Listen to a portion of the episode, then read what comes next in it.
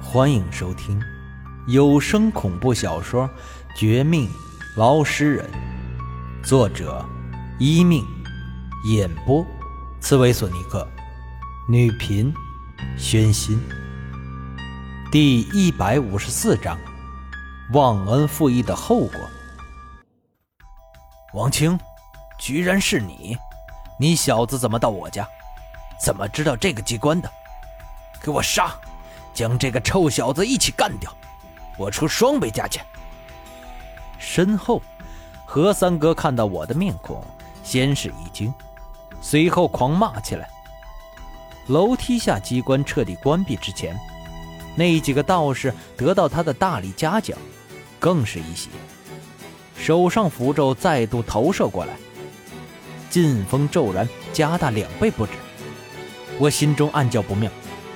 但也不可能就此停止，转身跟他道歉，只得全力朝前一扑，又抓起钓鱼人铃铛回头一摇，叮铃铃，一阵清脆又急促的铃声响起。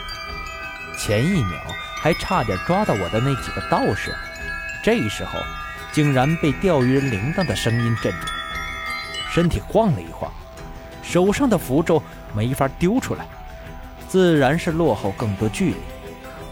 而手持手枪的何三哥，开枪并不太准，子弹擦着我和何七妹的身子飞了过去。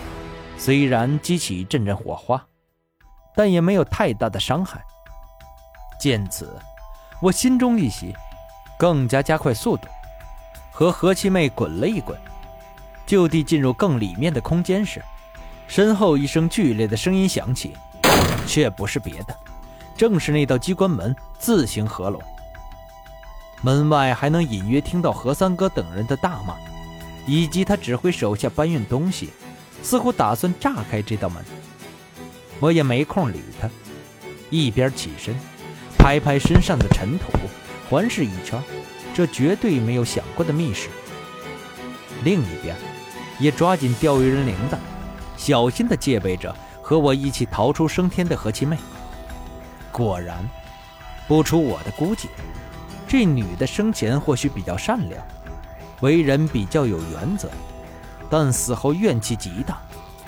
刚才又被我亲眼见到狼狈一幕，此时不但不感谢，不谢谢我救她，反而爬起身来，第一动作就是幻化出长手朝我后背抓来。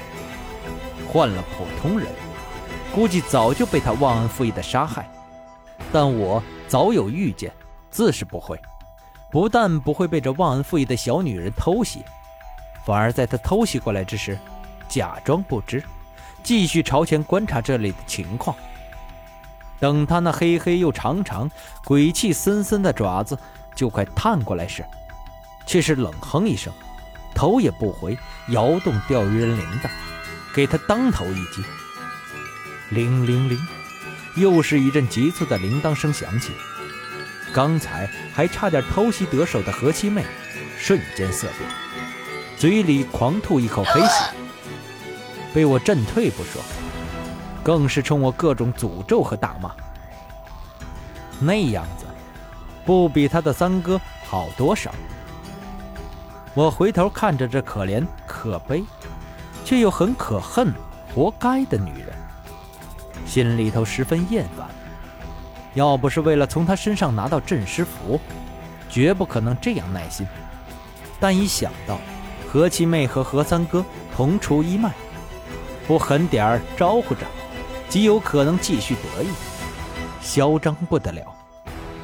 于是，立即沉声威胁，并故意提起钓鱼人铃铛给他看：“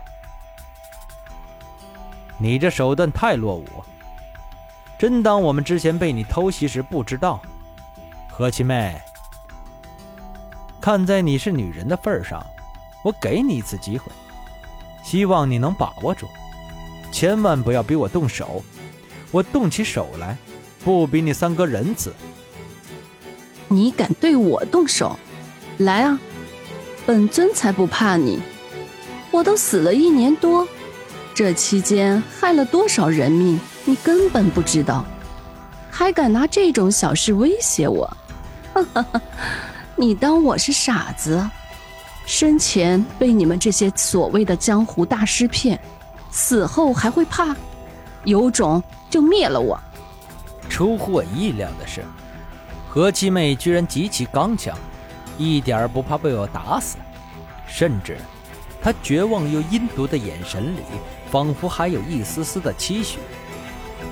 期许的不是别的，正是被我顺势将他打得魂飞魄散。但这怎么可能？何七妹不是生前好学生。死后万分歹毒，一连打算害九个人，还将老宋都给……等等，不太对劲儿。既然他这么阴狠，为什么今晚上这么浓重的报复仪式上没有带上老钱？老钱是他害死的几个人中最有潜力，也最能帮他的，他没有理由不带，除非整件事另有隐情。难不成他不是单纯回来报仇，而是怀着复杂的心情，打算报仇不了，也要被何三哥等人消灭，免得苟活于世界上？可这何七妹真的会这样想？那我之前对他的估计不是搞错了？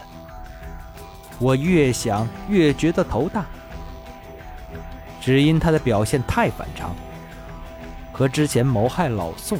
老赵、老钱时的动作绝对不一样。对面的何七妹，不愧是双硕士学位的高材生，一见我发呆，似乎明白什么，她却没有逃走，也没有趁机偷袭我，反而冷冷一笑，戳破一件事：王清，王大师对吧？听说江城之内。王家是最厉害的捞尸人，可惜啊，我看你也不怎么样，到现在才发现整件事不对劲，是不是太晚？什么太晚？你究竟想说什么？我想说的只有一件事儿，可能你们一直以为是我偷袭你和你的女人。是我要除掉你们，阻止你们。可真相绝不是这样。我的确要报仇，也很纠结。但一年多的时间，三岁小孩都能报复到位，何况是我？呵呵，你聪明过头，反而被某人给骗了。何七妹说起某人时，我脑袋里思绪一片混乱。却在混乱中，抓到了一点唯一的清明。他为人的确狠辣，可是，刚才说的话却是对的。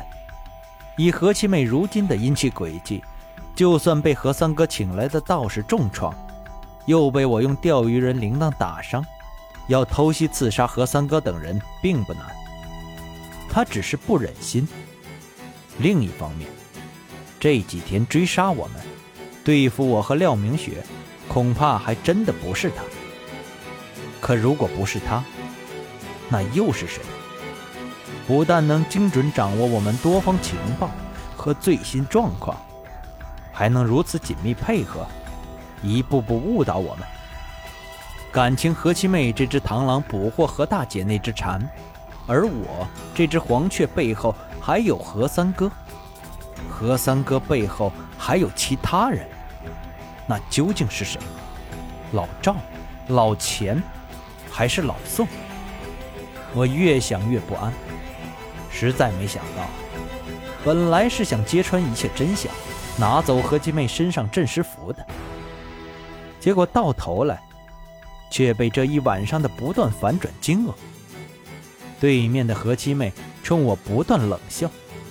笑得我心里发慌，却也开始隐隐有种直觉，只怕真正的大赢家就是老宋，但也不愿被他这样讥讽。于是，一边从密室寻找出路，一边搬来这里的桌椅板凳，将大门死死抵挡。同时，在何七妹的鬼魂之体伤势加剧，身上阴气鬼气不断流失时，也反过来讥笑他。怎么样，等死的滋味不好受吧？你求我，或者我帮你一次，我就想法子带你出去，给你补充阴气鬼气。不然，忘恩负义的下场，你应该懂的。